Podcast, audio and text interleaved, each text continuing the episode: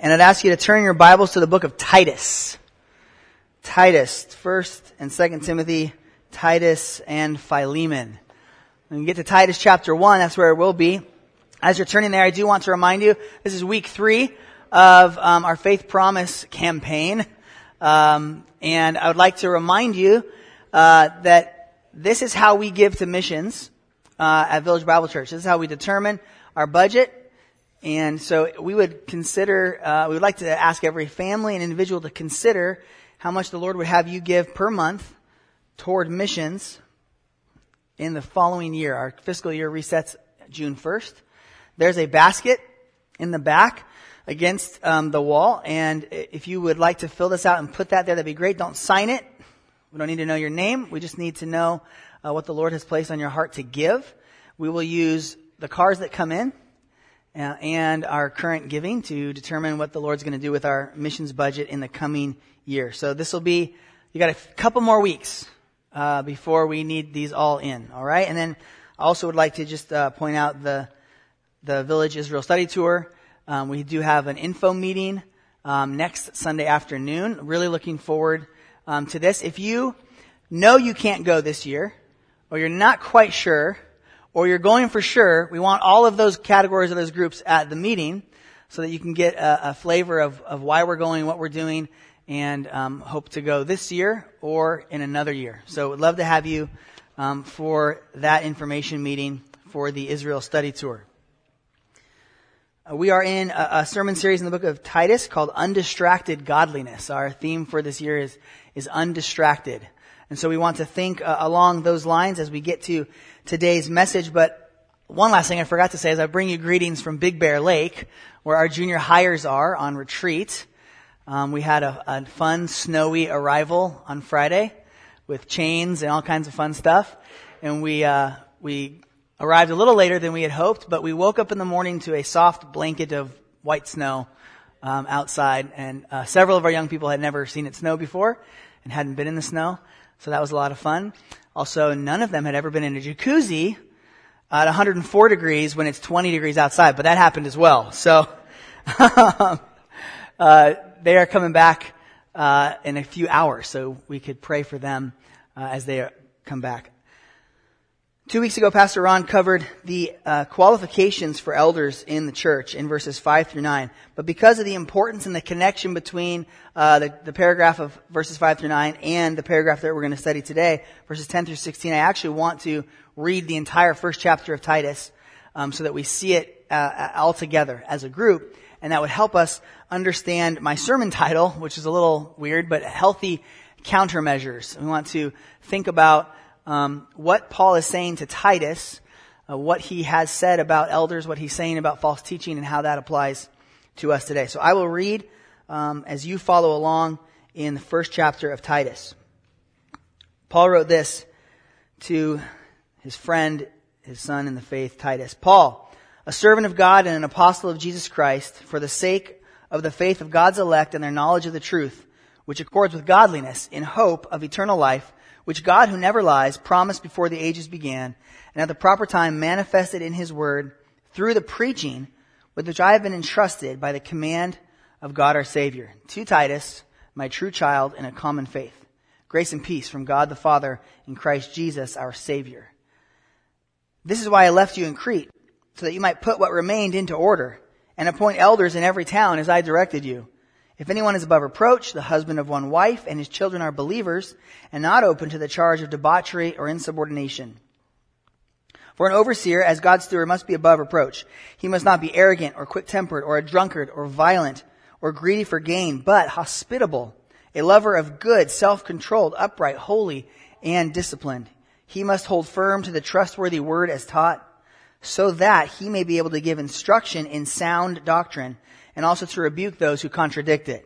For there are many who are insubordinate, empty talkers and deceivers, especially those of the circumcision party. They must be silenced, since they are upsetting whole families by teaching for shameful gain what they ought not to teach. One of the Cretans, a prophet of their own, said, Cretans are always liars, evil beasts, lazy gluttons. This testimony is true, therefore rebuke them sharply that they may be sound in the faith, not devoting themselves to Jewish myths and the commands of people who turn away from the truth. To the pure, all things are pure, but to the defiled and unbelieving, nothing is pure. But both their minds and their consciences are defiled. They profess to know God, but they deny him by their works. They are detestable, disobedient, unfit for any good work. Let's pray and ask the Lord to help us understand and apply this passage today. Father, we thank you for the opportunity that we have to meet freely this morning, to hear from your word, to sing together, to confess our sins, to partake of the Lord's Supper as we celebrate and remember Jesus' body and his blood broken and shed for us. We thank you for those who are teaching our kids right now, for those who are watching the babies in the nursery, for those who are checking the sound and doing the live stream, for those who are watching the live stream, for those who are out in the gym, for those who are here. Let me pray for those who aren't able to be here.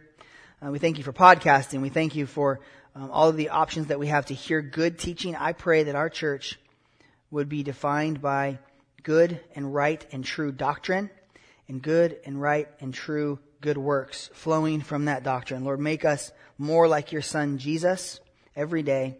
And for those who are here this morning who have not believed, who have not placed their trust in the Savior, who have not repented of their sins, who are headed to hell and judgment forever, Lord, rescue them this morning by your word.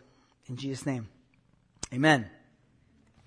The, the reason that I titled the sermon Healthy Countermeasures is because twice in the verses I just read, you saw the word sound and not used how we normally use it for sound, audible sound, but for something that means health. If a building is sound, if a business plan is sound, it's healthy. Um, and that's what we want to focus on today because it's used twice here. And clearly, what's happening is unsound or unhealthy teaching that is putting the church at risk. Paul writes this letter to Titus, as you'll see in verse 1, for the sake of the faith of God's elect and their knowledge of the truth. And I want you to notice right up front what Paul says there in verse 1. Knowledge of the truth. So important. Doctrinal purity. Doctrinal health. Right belief. Not disconnected from the next phrase which accords with godliness. And that is the living out of that right doctrine.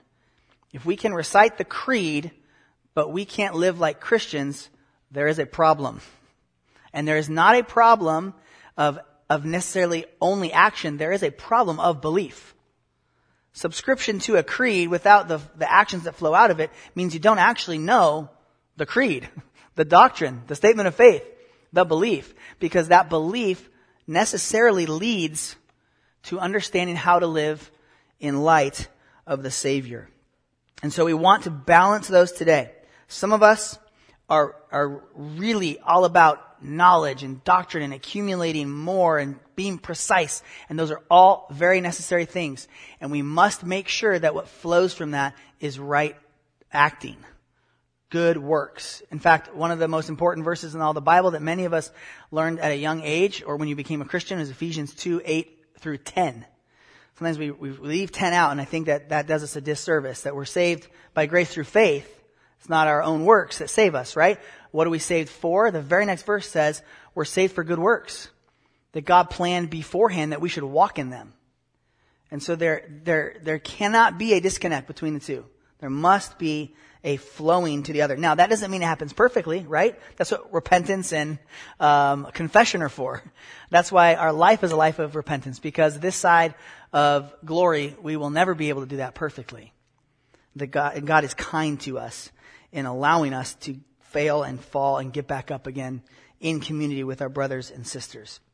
Now, in verses 5 through 9, um, Paul front loads instructions for the elders, for the leaders of the church and their qualifications that are almost entirely based on character, um, not skill. Almost entirely. The elders must be able to teach, um, but aside from that, they're all uh, character qualifications. Because the type of man that leads the church is so important to counter the false doctrine that is coming from inside and outside of it. So you'll notice in verse 9, as he ends the qualifications for the elders, Paul says he must hold firm to the trustworthy word as taught. Holding it firm. So that, why? So that he may be able to give instruction in sound or healthy doctrine. He has to be able to teach it, to communicate it, to pass it on, and also to rebuke those who contradict it. So for those who are receptive to the teaching, the elder must be able to give the teaching. To those who are not receptive, the elder must be able to rebuke and contradict and argue for the truth. Both of those things are necessary. And you'll notice in our passage today, verse 10 begins with what word? For.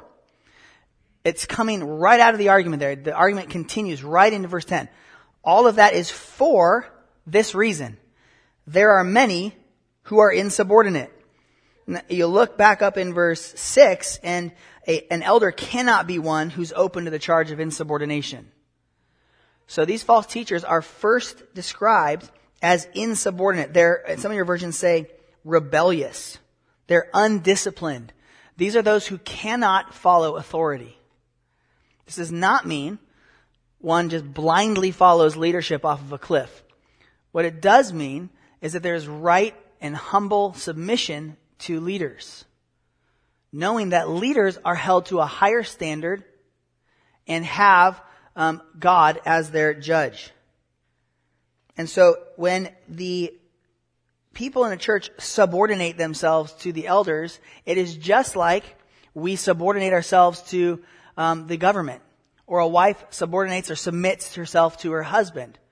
Um, it is not for the express purpose of the worthiness of the husband or the government, but because it is as to the Lord.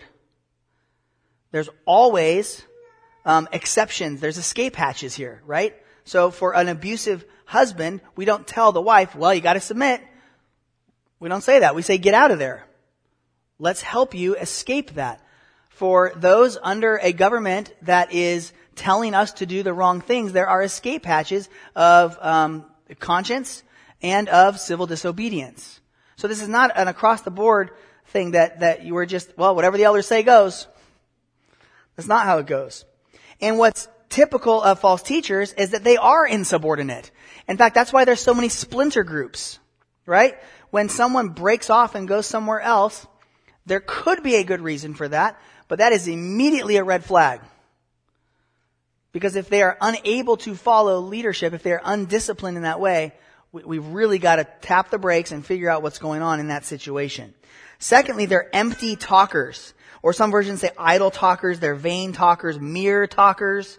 Um, a Greek lexicon said that it might be better translated they're windbags. I love that. That was great. This Greek lexicon, windbag. It's like, wow, that's awesome. They're windbags. Their, their, their breath is just full of nothingness. It's vain. It's empty. Think of Ecclesiastes. Or another lexicon said they're blatherers. Blah, blah, blah, blah, blah. Okay, they're just a lot of words, but they're empty. They're empty. So they're insubordinate, they're empty talkers, and worst of all, they're deceivers. Deception takes it to a different level because this is willful misleading. It is on purpose. It is intentional and it is the most dangerous. And Paul tells Titus in his context, this is especially true at the end of verse 10 of those of the circumcision party. Uh, the Greek says those of the circumcision. Um, and the idea here is that we see that the false teachers are either Jewish background, which I think is very likely, or have adopted as Gentiles a, a very Jewish way of looking at following Jesus. Now, if you want to know more about the circumcision party, you can read the book of Galatians, like from cover to cover.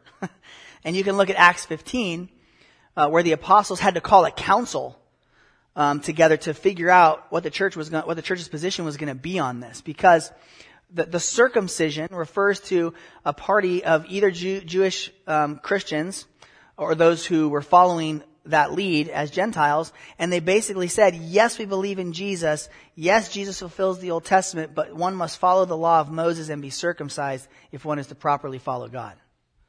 It put an undue burden on Gentiles who were not raised uh, under the law to now come under a law that Jesus had fulfilled.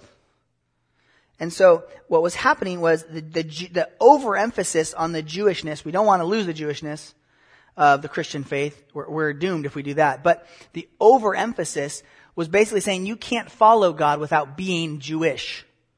They wanted to make not only Christian converts, but Jewish proselytes. And that was crossing a line that Jesus um, had already blown the doors open to the Gentiles, and that Peter, uh, you'll remember in Acts 10 where the Lord um, gives him a vision of the sheet coming out of heaven, and he's supposed to eat all these unclean things. I've never eaten those. And the, the idea being that since Jesus had fulfilled the law, um, that, that no, no, longer was necessary to keep the law, um, especially the ceremonial parts. Uh, so the wash, the hand washing, circumcision itself, um, being at the temple to worship, all of those distinctly Jewish things were not necessary to follow Jesus. And those things got hashed out in the first decades and centuries of the Christian church. Titus, in particular, had to deal with this on the island of Crete. And it's very similar to what Titus's associate, Timothy, was also dealing with in Ephesus. So if you go back and read 1st and 2nd Timothy, you'll see some, some similarities here to this, this false teaching that was rising up. Now what's the response to the false teaching? Uh, what's interesting here is the wording that Paul uses. They must be silenced. That's strong language. They must be silenced. But you'll see why Paul uses that strong language. The, the result of their false teaching in verse 11 had upset whole families. It had upset whole families. But, and they were teaching for shameful gain what they ought not to teach. So this is all inverted. They're teaching for gain. They're teaching in order to make a living, perhaps more than a living, to fleece the sheep. And they're, they're doing it with false teaching.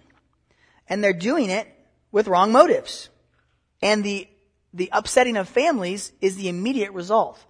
So Paul's concern is that the false teaching is not just some kind of heady false facts.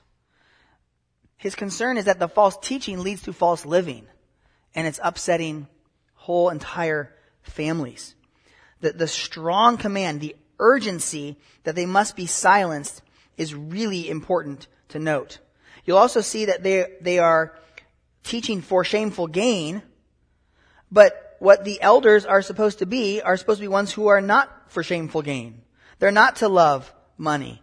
They're not to be driven by those motivations, both here in Titus and in 1 Timothy chapter 3. And so if we, if we encounter different teaching, there are already here some markers to look for. Now, sometimes this is hard to see, right? I mean, most, well, many, many false teachers are not that out in front about how they're doing this to get rich. Okay? But, but that, that should be a red flag. That should be something to look for um, if, for instance, you move and have to look for a different church. That's one of the things you're looking for in the elders and the leaders to see what is the motivation here. Do I sense, do I sense a, a love of money? Do I sense that there is a pursuit of pleasures um, that is above and beyond what would be normal? This is the emphasis of the false teachers. Now, the silencing here is also going to go together with what verse 13 says is a rebuke. So we'll get there in a second, but silencing, silence them. How do we silence them? Take a rain check, we'll get there in a second. But I think that, that what happens is that the New Testament shows us in multiple places that false teaching sprouted up really quickly. Paul warned the Ephesian elders in his last meeting with them. He said, wolves will come from among you. In Peter's epistles, he warns of these false teachers. Jude wrote a letter that he wanted to write a letter about the Christian faith, but he, was, he was so concerned with false teaching, he needed to change the subject of his letter to address the false teachers. This is something that we cannot be passive about. Now, we have to be careful not to see a false teacher behind every slip of the tongue. Please. so this is a balance, right? We dare not just assume that everything that comes out of the mouths of the people on the stage is true.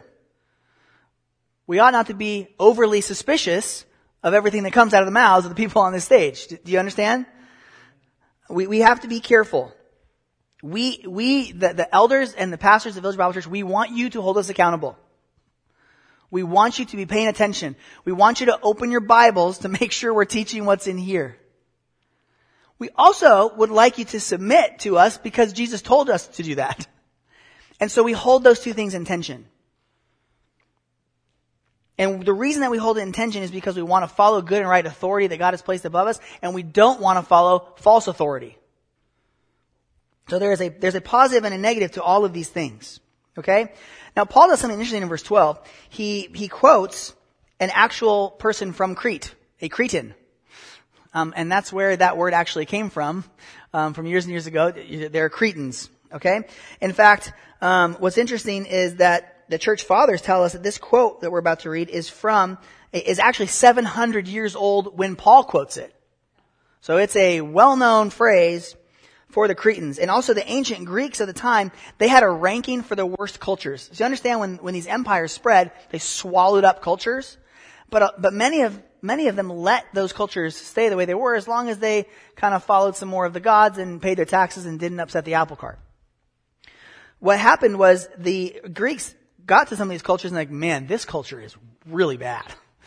These people are bad. And so they had the three C's. They had the Cretans, the Cappadocians, and the Sicilians. And they, they thought that they were some of the worst cultures um, in the Greek and then the Roman Empire. And you got to understand. Remember, Crete is an island in the Mediterranean. It's more isolated, which means it's able to have more of a distinctive culture. And um, the the ranking of the culture was really low for the Cretans. So the Greeks and the Romans did not have um, high, high hopes for the Cretans. So when Paul says this quote here in verse 12, he's assuming it's well known and he's using it to his advantage.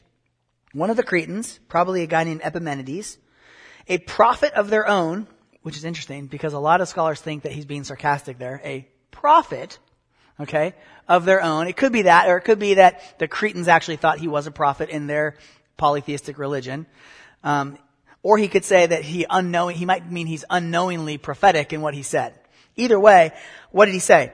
Cretans are always liars, evil beasts, lazy gluttons. Wow, what a great national motto. e pluribus unum or, or this. Always liars, evil beasts, lazy gluttons. Welcome to Crete. So what is he doing? And some, some, um, over the years have accused Paul of being racist here. That he, he hates the Cretans. That's false on its face because Paul has sent one of his best men to Crete to preach the gospel to help them not be Cretans. This is, this is wrong on its face to think that he is racist for saying this. He's not condemning the Cretans either because he believes that they can be saved. There's an emphasis in Titus on God and Jesus being our savior. So what is he doing? He's actually, I think, saying that this applies especially to these false teachers.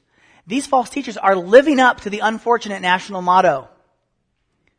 The false teachers are living like Cretans. Instead of aspiring to something better, they are always liars, evil beasts, lazy gluttons. This is what defines them.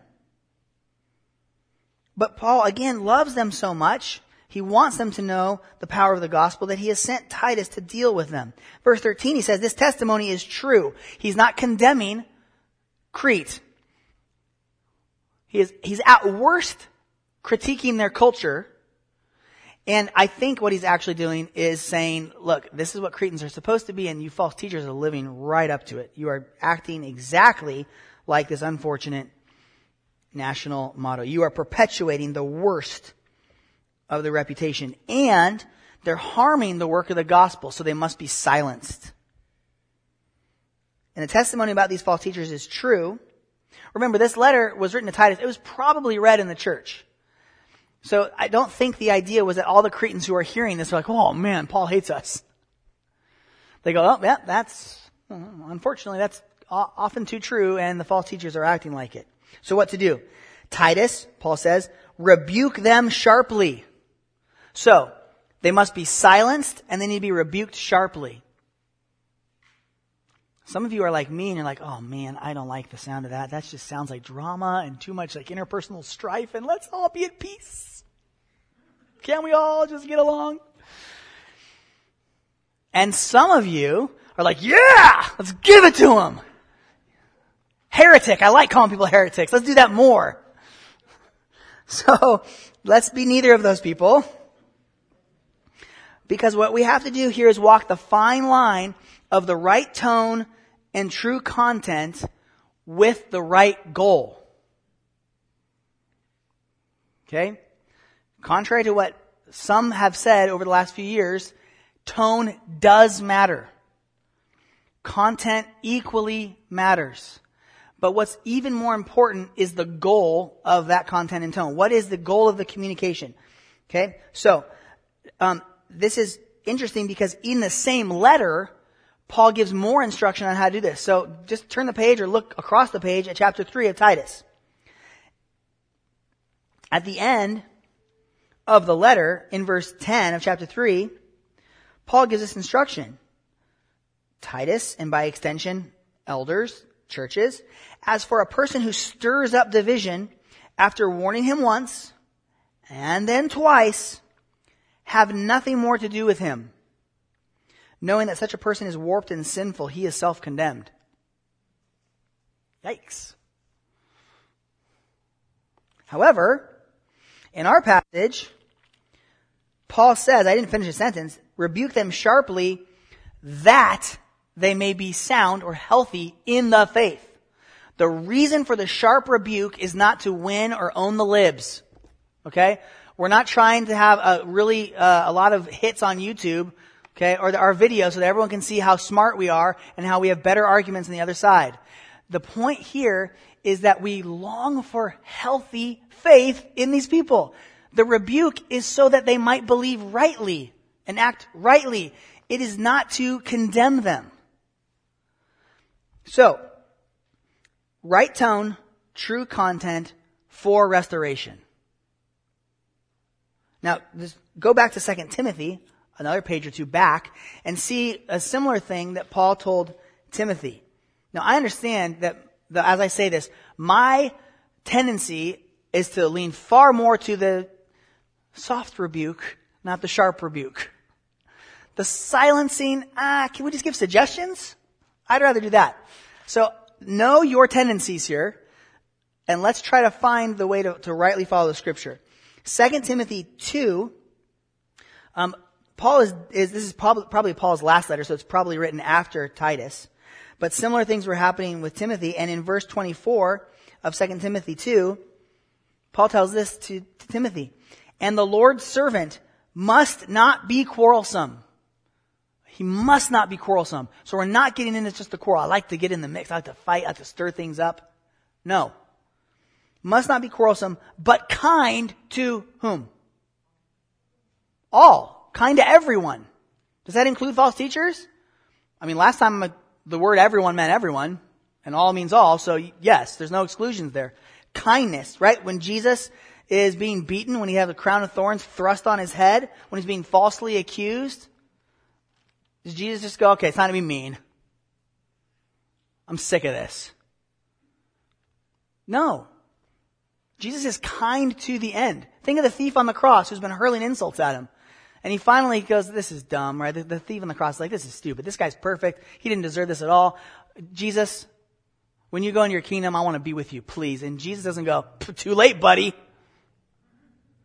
Jesus says, today you'll be with me in paradise. That's the ultimate kindness, isn't it? Kind to the end.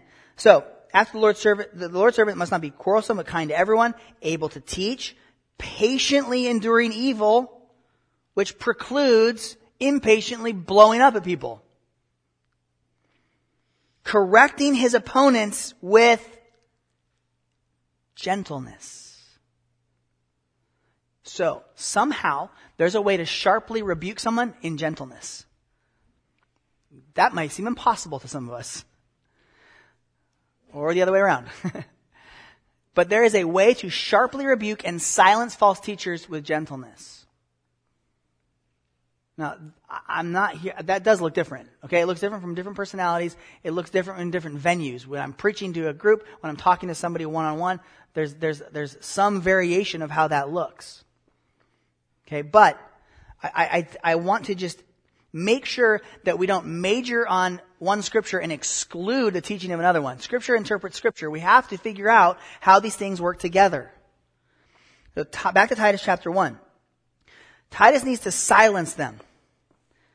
Titus needs to sharply rebuke them. Titus needs to do this so that they may be healthy in their faith. That is what's really important here. The end goal is restoration. The end goal is pleading with people till the very end, not giving up on them so that they perhaps, by the kindness of God and the kindness of the rebuker, they might repent and turn to God. This is not easy.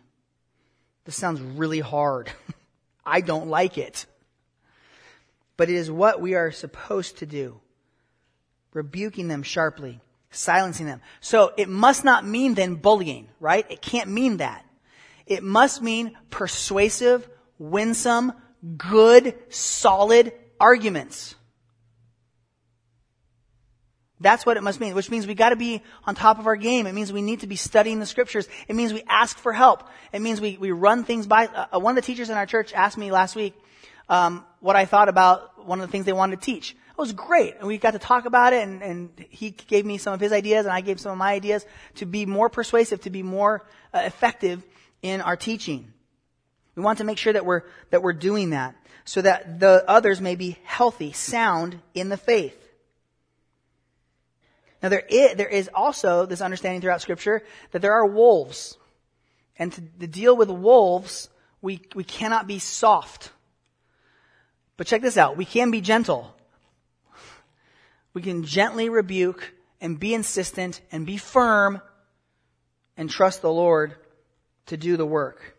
There is a role for the elders and the congregation to play in eventually excommunicating people from the church. That's never to be done vindictively is to be done in the hope that those people would see we care enough about you to show you that you are wrong and you are hurting this church and you need to repent. So as Paul gives Timothy the instruction here, we need to figure out how this looks in our lives because all of us, not just the elders, not just the leaders, have Christians in, in our lives that we need to sometimes rebuke, that we need to ask questions of, that we need to figure out what's going on. When someone is following a false teacher, we need to figure out how to get in there and say, I don't think you should be listening to that or watching that. I don't think that's healthy for you. I don't think that's biblical. Fortunately and unfortunately, we have the internet. Um, there are there are some great teachers and preachers to follow um, all over the internet, and there are some horrendous teachers to follow on the internet. Be careful. Ask a more mature Christian. Should I be watching this? Is this guy okay? Do you know about this teaching? Have you heard her teach before? Run that by somebody else so that you're not being led away into unhealthy following of the scripture.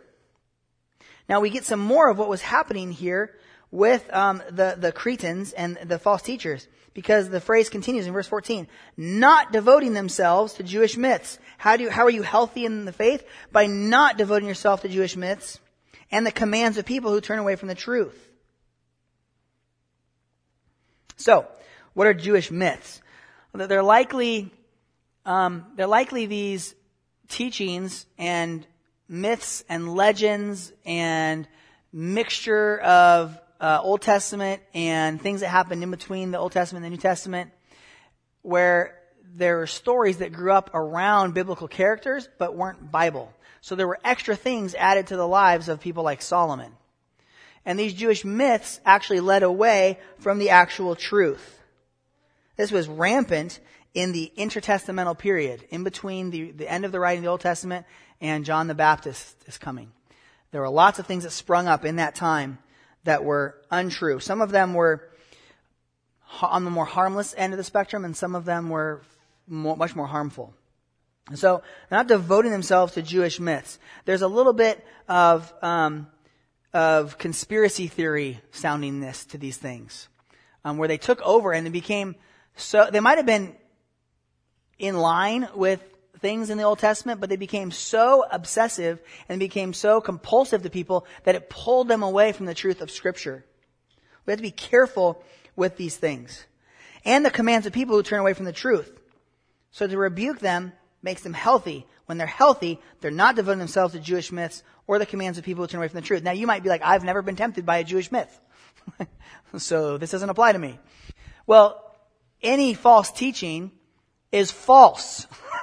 All right? Leading away from the truth. Okay? So we're to be on guard against any of that. We are to be on guard against that.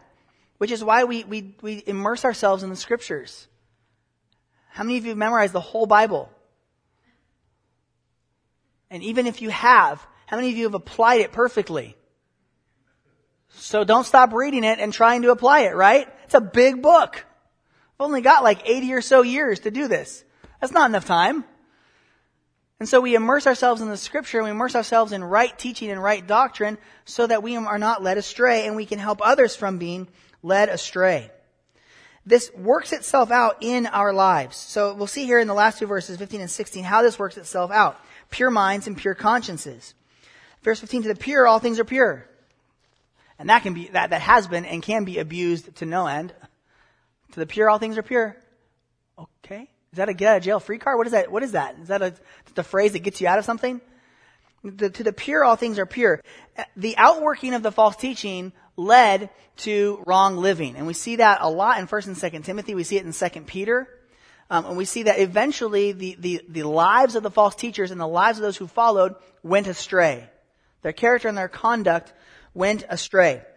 So to the pure though, all things are pure. And a lot of these Jewish myths had to do with continuing to make sure that everyone who wanted to follow Jesus, every man, was circumcised. And you had to follow the Jewish law. And you had to make sure that you were sticking to the Mosaic covenant. Well, all of that led people astray from the pure nature of what Jesus had introduced by breaking down the wall that divided Jew and Gentile.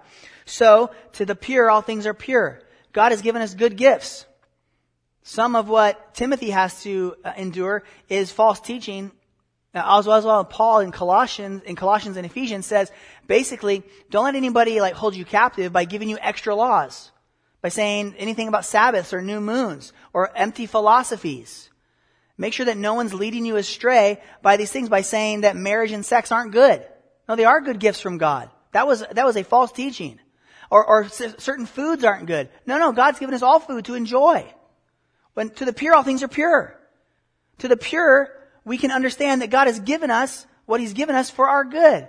And when our conscience is pure, we can accept those things. It doesn't mean we have to do it, right? So take pork, for example, right? That's just one thing that the Jewish people were not allowed to eat. Um, praise God, I had a lot of bacon yesterday. It was fantastic. Okay? But listen, if your conscience, if your conscience is telling you, I'm just not sure I should partake of pork, you know what? That's okay. Your conscience, don't foist that on everybody else because the scripture doesn't. Right? If you say, you know what? You're eating bacon and Jesus didn't. Yes, what, what does that mean? right? Don't, don't foist your conscience on somebody else on something that is a, a, gray area, on something that is not of primary importance. To the pure, all things are pure. God gave us good gifts to be used in the right ways, and if we're accepting them in the right ways, then they're good. Now, what's the opposite? To the defiled and unbelieving, nothing is pure. They twist and, and, and make everything um, out to be wrong or misuse it. And then he says, both their minds and their consciences are defiled. The twisting that false teaching brings makes light dark and dark light. It makes good bad and bad good. It pairs things together that ought not to be paired. Faith in Jesus means you'll always be healthy. No. Faith in Jesus means you'll be eternally healthy and you might get sick tomorrow. And not because you don't have enough faith. That's a wrong pairing of those things. Look at verse 16. Here's the ultimate working itself out. They profess to know God, but they deny him by their works. I know God. I'm not going to obey him. That's inconsistent. That's hypocritical. They profess to know God, but they deny him by their works. They are detestable, disobedient, unfit for any good work. One scholar said this, the essence of the Cretan theology was that they thought belief and practice could be separated. Paul spends most of the rest of the letter arguing that God's salvation work and the believer's life of obedience must go hand in hand. Of course, the zeal for good works commanded by Paul cannot earn salvation, but it is the necessary corollary to God's salvation and is in line with its original intent. If you're saved by faith, then you'll walk by faith. That's, that's the idea that's going on here. And so when the false teachers profess to know God, they actually deny Him by their works. They show themselves to be false. So this is why we have to be careful. We have to surround ourselves with trustworthy teachers. That means your podcasts and your YouTube and your radio. All those things. Don't, don't fill your mind with good things at Village Bible Church and then during the week fill it with trash on media. Don't do that. Find find the things where we're, where we're right, where we're right doctrinally, stick with it during the week. Okay? Don't say, I love Pastor Ron's preaching. Man, Joel Osteen's great. No! Joel Osteen doesn't believe the same thing we believe. He's a false teacher. Don't do that. So, as I call the worship team up, to lead us toward the right celebration of the Lord's body and blood, we want to just carefully say, men, aspire to the office of elder. Because the office of elder is bound by qualifications that make you a Christian who follows Jesus carefully. Women, aspire to the qualifications given to deaconesses in 1 Timothy. Let's all aspire to be godly men and women. And therefore, have a defense against false teaching. You should learn and study the Bible and do it with someone or in a group, especially if you're a younger Christian. Come to one of our community groups, or come to a Sunday school class, or come to ladies' Bible study, or go to the young men's Bible study on Monday nights. Do it in do it in, in a community so that we can protect each other. This that we're about to celebrate has often been twisted in false ways. And so we want to practice even the Lord's Supper in the right way. We're going to sing a song. And as we sing the song, I want you to transition from the sermon about false teaching into the opportunity that we have today to remember the body and blood of Jesus. Now may the God of peace, who brought again from the dead our Lord Jesus, the great shepherd of the sheep, by the blood of the eternal covenant, equip you with everything good that you may do his will, working in us that which is pleasing in his sight, through Jesus Christ, to whom be glory forever and ever. Amen.